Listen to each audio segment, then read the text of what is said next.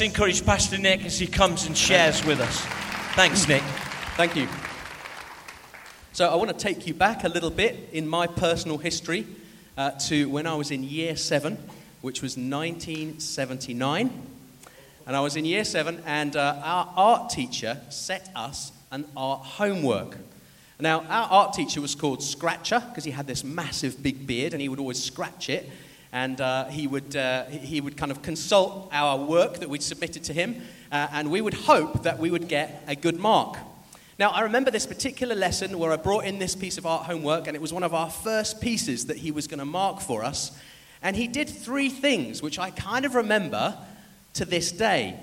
He, first of all, he encouraged me. He said, Nick, you have done a good job. That is a good piece of art. Well done. Uh, you've done a great piece of work there. I can see that you've worked hard. What he also did was he reminded me of what good art should do, which is that when you stand in front of the picture, it should try and kind of draw your eye in a bit, that you should feel like it's real, that you feel like it's there. And he reminded me that I had done that. What he also did was he clarified for me all about perspective. And he said, listen, in the next art homework, we're going to work harder on perspective and what you've understood in this homework is good, but we're going to go to the next level and you're going to need to understand even more about perspective.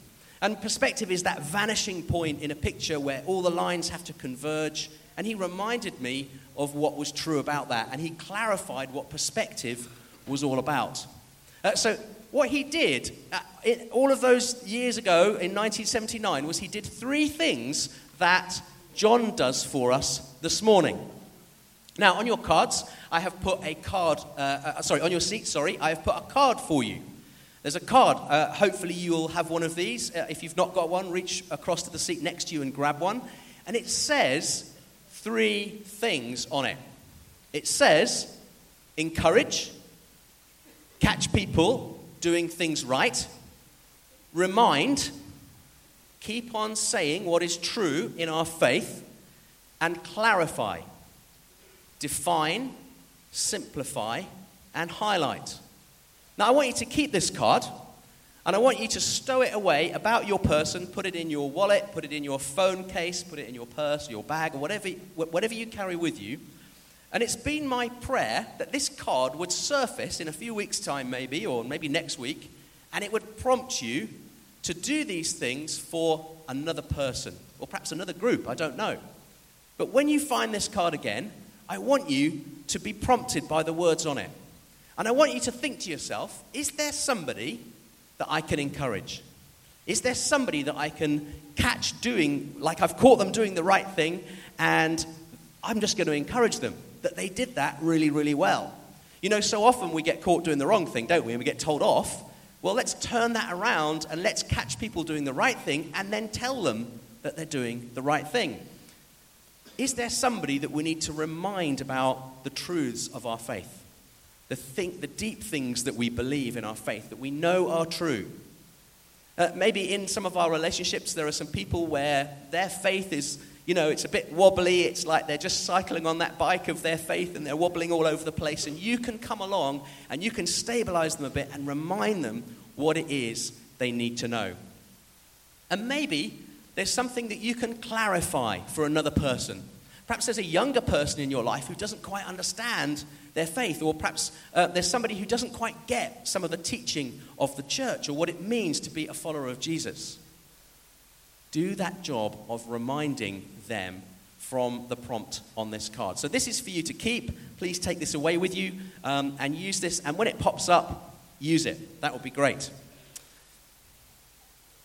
we are looking at a passage from 1 John 2, verses 12 to 14 this morning. So please turn there with me in your Bibles or on your devices, and we are going to take a look at that uh, this morning together. 1 John 2, 12 to 14. I've got it up on the screen for you, and uh, you can follow along with me as we go. It says this I am writing to you, spiritual offspring because your sins are forgiven on account of his name. I am writing to you, fathers, because you have known him who is from the beginning. I am writing to you, young men, because you have overcome the evil one. I wrote to you, young children, because you have known the Father. I wrote to you, fathers, because you have known him who is from the beginning. I wrote to you, young men, because you are strong, and the word of God remains in you, and you have overcome the evil one. Now, I don't know about you, but when you read this, uh, it, there's some unusual aspects to it. Uh, I don't know whether you're perhaps looking at it on the YouVersion Bible app on your phone or whether you're looking in a hard copy Bible, but in lots of translations, they indent it slightly and it comes across like a poem, doesn't it? It's not like just standard text, it's indented and therefore it has this emphasis and this uh, special focus from John. He's trying to bring out some points. Something else that I've noticed is that he repeats himself. Have you spotted that? He kind of says these things and then he sort of says them again. And you find yourself thinking, well, yeah, I just heard you say that, John. Do I need to hear that again? You obviously seem to think that I do. And then he kind of addresses different generations, doesn't he? He says uh, to spiritual offspring, uh, or it might say children in your passage. He talks to fathers, he talks to young men, he talks to children. He doesn't seem to get them in the right order. Like, I'm like a very kind of ordered sequence person. I'd put that in a different order, but he doesn't do that. He also uses repetition. Have you spotted that maybe in your uh, Bibles it says, I write, I write, I write, six times in a row? He just keeps on saying the same thing again. I write to you because, I write to you because. So, what we have in this text from John is a little insert of focus from him to get our attention, to get us focused on what it is he wants to say to us that's slightly different from the rest of our Bible text. Can you see that? And it kind of lifts out, and you go, oh, that's a bit odd. And that's precisely what he's trying to do with us this morning. Let me tell you a little bit about John and his background. This letter is written by the Apostle John, who was responsible for the Gospel of John. So you've got uh, Matthew, Mark, Luke, and John, and this is the guy that wrote John's Gospel. And he also writes 1 John and the, the letters of John 1 John, 2 John, etc. He has a long track record by this time as a writer and as an evangelist and as a, and as a disciple of Jesus. Let me just give you some timescales. When he wrote John's Gospel and when he wrote some of these letters, we're talking about AD 85 to 90, something like 50 years on from his time with Jesus. So he is now becoming like a kind of an elder statesman of the faith he has seen a lot of generations. He has seen a lot of people come to Christ. He has seen lots of ages spring up, lots of children come along who've then become young men, who've then become fathers, who've then had children. He has seen it all. And so he's writing to the church with these generations in mind. Now, John was a person who saw everything for himself. He started following Jesus. He was one of the original 12 disciples. He would have seen Jesus go to the cross. He would have heard Jesus preach with his own ears. He would have seen and heard and dr- sort of drank in everything that there was to receive from Jesus. His track record as a person was unparalleled by this time. In fact, some scholars think that he was probably the only disciple who had been with Jesus who was still left alive at this point. And so to have someone in your church who had actually seen and walked with Jesus and was one of the 12 disciples was incredible for that church. And he's writing out of that experience uh, to try and encourage them. Something happens with new generations, though, in my view. And I'm pretty sure most of the parents in the room will agree, me, will agree with me when they, when they hear this. There's something about new generations that come up behind us and we kind of think, oh, what are you up to? You're running off with that thing, or you're running off with this thought, or this fashion. And grandparents, it's even worse. Like, grandparents was like, okay, you know, like, if that's what you're into, that's great. New generations come along and they do some surprising things and they run away with stuff, and we're not quite sure where they're going. Let me share a little story as an example of just how this happens. Um, uh, we went to uh, Chloe's mum and dad's for a few days, uh, this was about six or seven years ago. And uh, Adam, our youngest son, uh, said, um, uh, Oh, I'm, i I, I kind of need a new transformer, Grandad. To which Chloe's dad said straight away, Why is the power on your, is the power on your train set not working anymore? To which Adam was like a little bit mystified and scratching his head and going, um, oh, I don't have a train set, but I do have, I'm like I want like a toy that turns into another toy. And you can kind of get the sense of the difference between those things from, the, from that picture there. For, uh, for Adam's grandfather, a transformer is something that supplies power to a train set. For Adam, a transformer is a thing that is a toy that changes from a car into a robot. They're totally different things, and in the generation gap between the two, something has changed. Something has shifted, language and culture has moved on. That's a little flavor of what happens when new generations come along. They go off in new directions that we weren't expecting. And John is trying to write to tackle some of this in this passage today. Let me also share something with you about what I would call landmark events.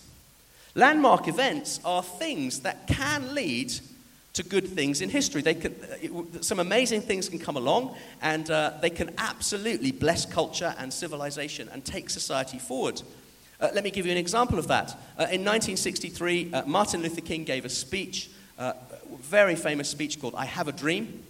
And in it, he laid out the manifesto of the civil rights movement. He said, Why can't black people and white people be equal together? That's ridiculous that we have that in our society. That's just so wrong. I'm saying it a lot worse than he did, by the way. Um, but he basically laid out a, that strong sense of equality for which that speech was very, very famous. 45 years later, in 2008, who gets elected to the presidency of the White House or, or becomes president in the White House? Barack Obama, America's first black president. Now, I don't think it's any accident that a generation before that, Martin Luther King uh, brings an incredibly powerful speech that goes down in history and become, becomes part of the cultural and sociological makeup of a whole generation. And therefore, they all accept and take that as the norm. That is their new reality. And out of that, there comes an election and a presidency uh, in the form of Barack Obama. And so that's a good thing. A landmark event can be a very good thing for a society. I think landmark events can also create skepticism. They can also create doubt and disbelief. Now, it's uh, 40, uh, 55, whatever it is, odd years since uh, we went to the moon in 1969. And what you'll see if you go around on the internet and have a look at what's, uh, what people are saying is you'll see that there are lots and lots of conspiracy theories afoot about whether that really happened or not. And if you read them, they seem convincing, don't they? You read through and you think, oh, oh, I thought it was real, but oh, this person's saying this, and look at this flag, and look at this shadow, and, and you're not really sure anymore. Well, let's just settle that one once and for all. Uh, NASA have had a probe going round the moon since 2009 that's taken thousands of photographs, and actually they've managed to zero in on where the Apollo missions landed, and they can even see the footprints in the dust of the, of the lunar surface. You can probably see them there, and that's taken from the surface of the moon. Uh, so that issue is a, is a non issue. But what I confidently predict will happen is that increasingly, as we go through the decades and the generations, more and more people will say, Oh, I'm not so sure. I'm not so sure that that really happened. I know that there's lots of evidence for it, but yeah, I, I don't really think that that's true. They will start to question that. So, landmark events can have very good effects, but also landmark events can have effects where people start to, to doubt things and they start to be unsure. Why am I speaking about this to you today? The reason I'm sharing this with you is because I think that John is speaking to generations, and he's speaking at generations in order to encourage them, to remind them what's true, and to clarify the basics of their faith. He's being very basic, very straightforward, very down the line. This is what we believe, and you are believing it, and well done for believing it. That's what he's saying to them. And it's, it's no accident that this letter appears and these reminders appear because it's several generations after the biggest landmark event in history, which was the ministry, the death, the resurrection of Jesus. And so there's a whole swathe of people who are coming through who, right at the time, were white hot with it. And then there's a generation came along who were great with it. And then there was another generation who, who came along who went, wow, my parents are really into this. And then there was another generation who came along who said, well, that's great. And now we're getting to a generation that's like, it's all inherited and hearsay. And we have this old guy in our church who says he saw everything, and I'm going to believe him, but I'm still not sure. Oh, and by the way, he's written us a letter and he's laid it out for us, and that really helps me. Do you get what John is doing here? Do you see that now? Great. That's really important that you understand that because what John is doing is in the context of several generations on.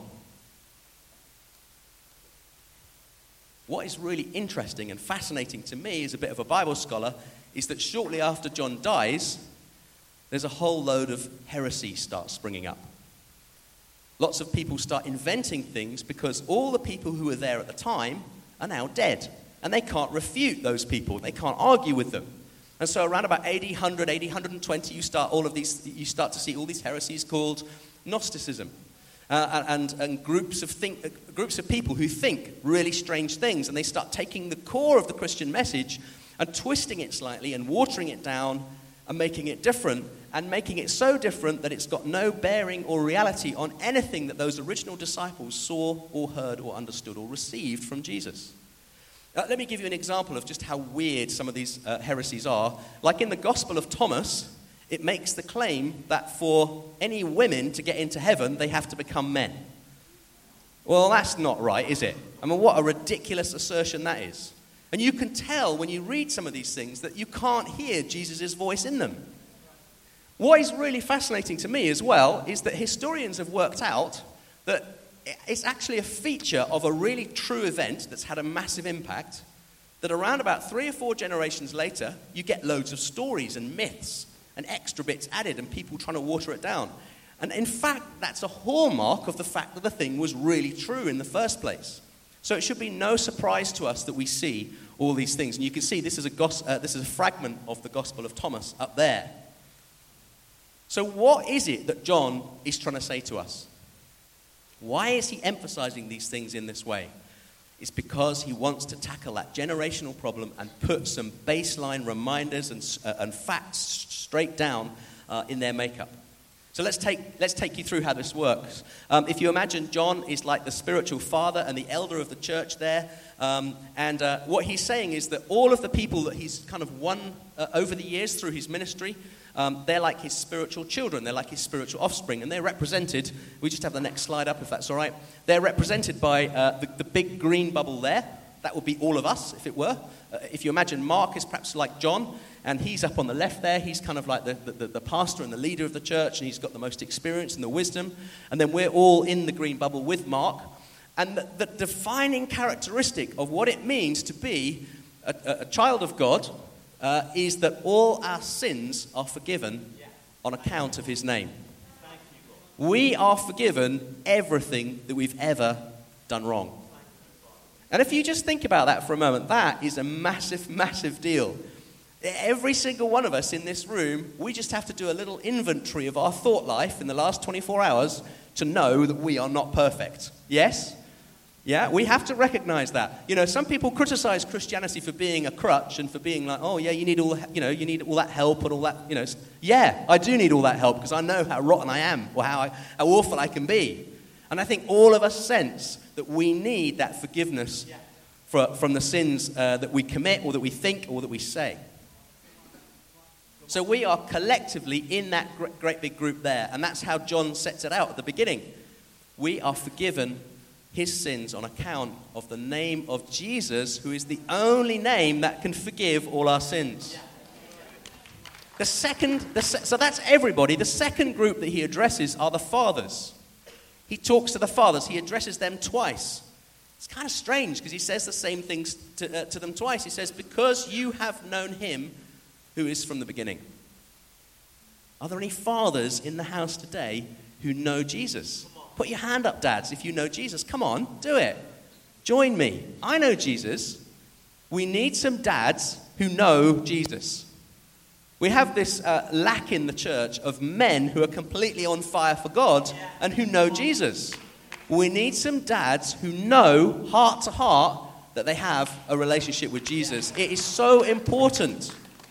Now, I'm not doing anything, I'm not saying anything against the women, but you know what, women, you get relationships just that little bit better, I feel, than we, we men do. We don't get it. We need a relationship with the Father.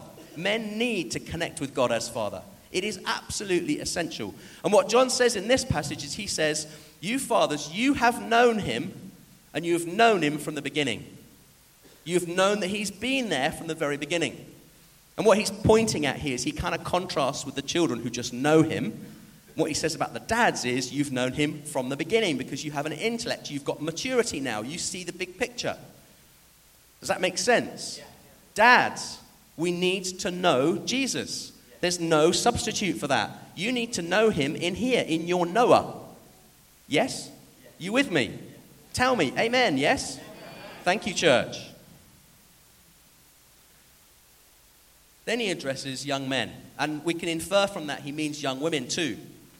And what does he say to the young men and the young women that's their characteristic?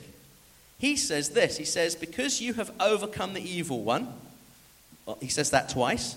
And then he says, Because you are strong and the word of God remains in you. I think this is pretty countercultural. You know, as church leaders, we go away and we have conferences and we talk about how we can grow the church.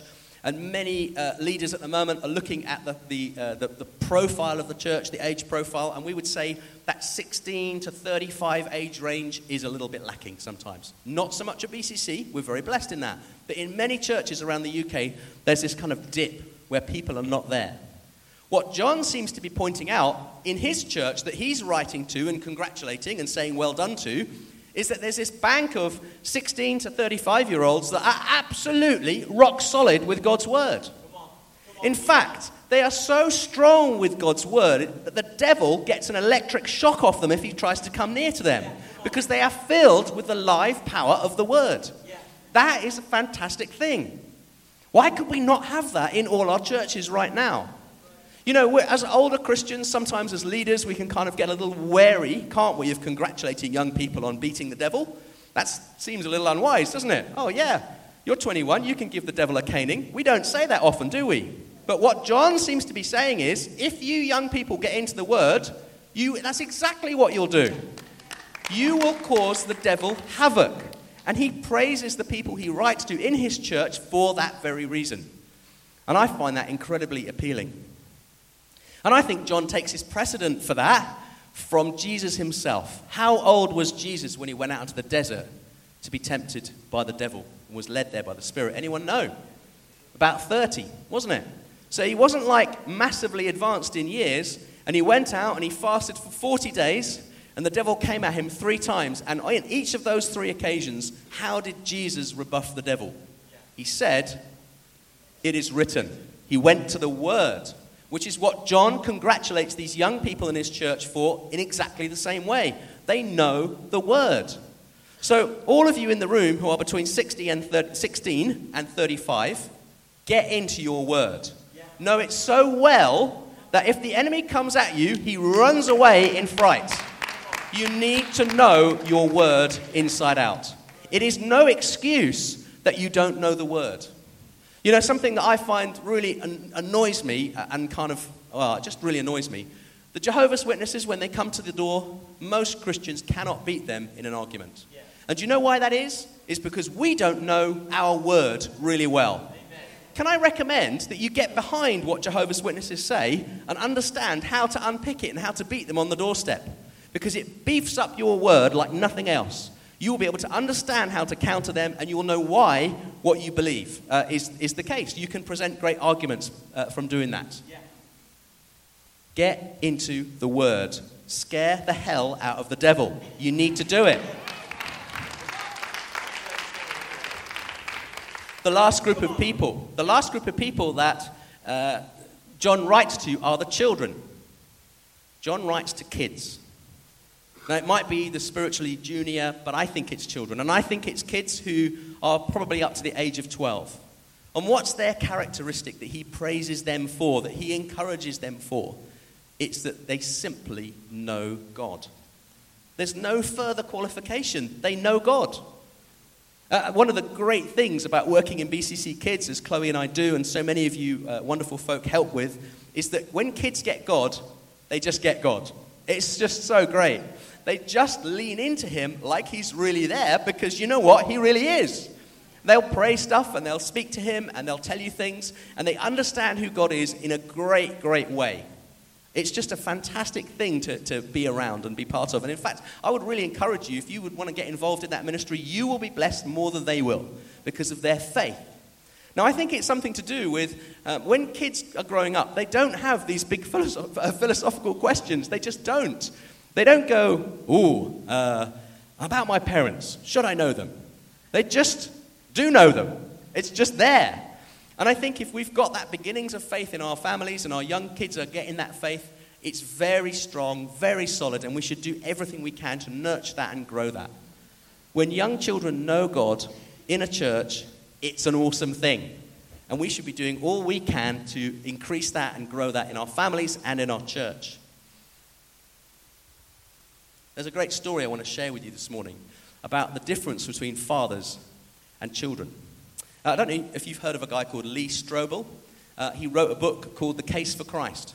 And he approached the journey to understanding about Jesus very much from a position where I would approach it from, which is intellectual, rational, work through all the reasons, get all the academic stuff done, go and consult a few professors, all this kind of stuff. And he does this as a, an investigative journalist. And he, he works for a newspaper, he's a crime reporter, and he's, it has to be said, he's a pretty cynical guy. Okay? And he works through all these different things. And he finally gets to the point where all the evidence that he's unpicked and tried to throw at people and try and sort of stir up and all the rest of it, he's got to this point in this, in this uh, investigation that he thinks, do you know what? The weight of evidence is overwhelmingly in favor of the existence of Christ and the fact that he was the Son of God and that he came for me and he came to deal with my sin. And so, after this two year journey, one day in his bedroom, he kneels down and he just says, Jesus, I think you're there. I'm, so, I'm sorry I've given you the runaround all this time, but I want to accept you as Lord and Savior. And he does, and he becomes a Christian. And the first person to notice the difference is his wife. His wife spots that he's become much, much nicer in the kind of six months after becoming a Christian. He's a lot less argumentative. He's kinder to her. There's some changes that have gone on in the inside because he has received uh, Jesus for himself. Here's the thing this is the clincher at the end of the book. He's got a five year old girl. And one day the five year old girl says, Please, can I have what daddy's got? And she just wants whatever it is that he's got. Now, she doesn't know all the reasons and ins and outs, but she sees and she feels the difference. So, for us as fathers and as parents, yes, of course, it's completely right. As intellectual people or clever people, we can get behind it all and understand it all. That's fine.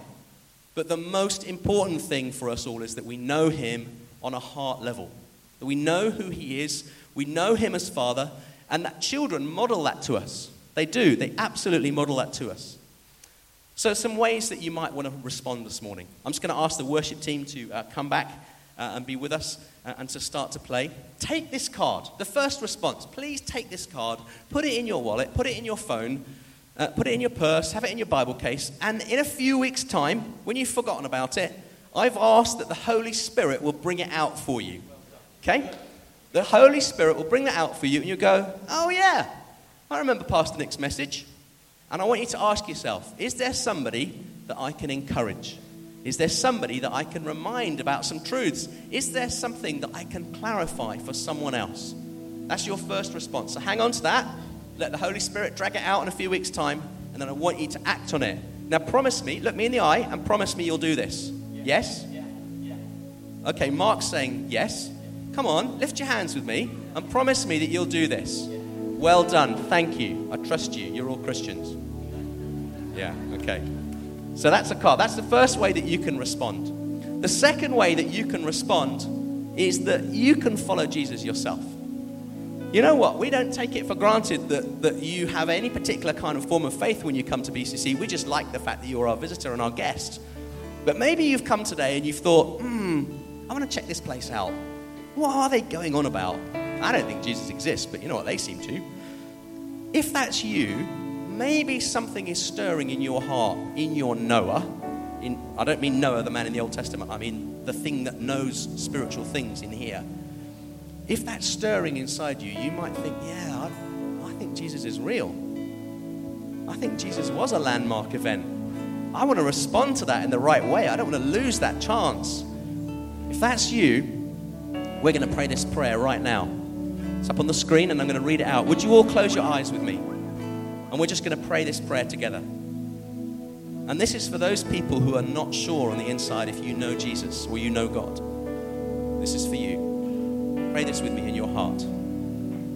Lord Jesus, I'm sorry for my wrongdoing. Please forgive me for being separated from you and from other people. I receive you into my life as Lord. Please lead me from now on. I surrender to you. I believe that you are alive and that you are with me now. I accept you into my life. Please help me to live for you. Thank you for your gift of eternal life for now and forever. Amen. And you know what? If you prayed that prayer on the inside, maybe you prayed it as a confirmation of something you did a long time ago, or maybe you prayed it for the first time today, I would be delighted to meet you at the end of our service. We've got some little gifts around the side there, and we would like to give those to you. And that'd be our pleasure, wouldn't it, Pastor Mark? To get to know you and to greet you and to welcome you into God's family. That's just an awesome thing. The last way that we can respond, and shall we all stand together for this? Let's all stand. The last way that we can respond is we can encourage somebody in another generation. Uh, I just want to say thanks to Siggy, who took this photograph for us last weekend. And this represents exactly what John is talking about. Here we've got somebody older encouraging somebody younger. It's a great picture. When I saw this picture, I thought, that is the one. That's straight from our church. That's great. You do an immense and a great thing when you encourage another generation. Now, we're used to our parents encouraging us, aren't we? Hopefully, we had parents that encouraged us, and that's a great thing. But I want to turn it around a bit, and I want to say, hey, why don't you step out and encourage someone in a different generation to yours? They will be immensely blessed by that. Uh, when Chloe was first saved, when she was 12, it was in the ministry of a man called Ishmael who ran uh, summer camps uh, at, a, at, a, Christian camp called Grapevine. And uh, she received uh, Jesus through his ministry and decided to follow him. And then decades later, Ishmael turns up to Bible college where, where, where I'm studying, and he's the speaker for this particular day. And Chloe and I are able to go and meet him, and Chloe says to him, Do you know what? Thank you so much for what you did all those years ago that set me on a path of faith. That is what I'm talking about. That would have been so encouraging for Ishmael to hear that. Who is there in another generation from you that needs your encouraging and healing words to them? That will be a great response to today's message. Let's sing and we'll uh, explore some more responses in a moment. Kevin, would you just lead us in worship? Thank you.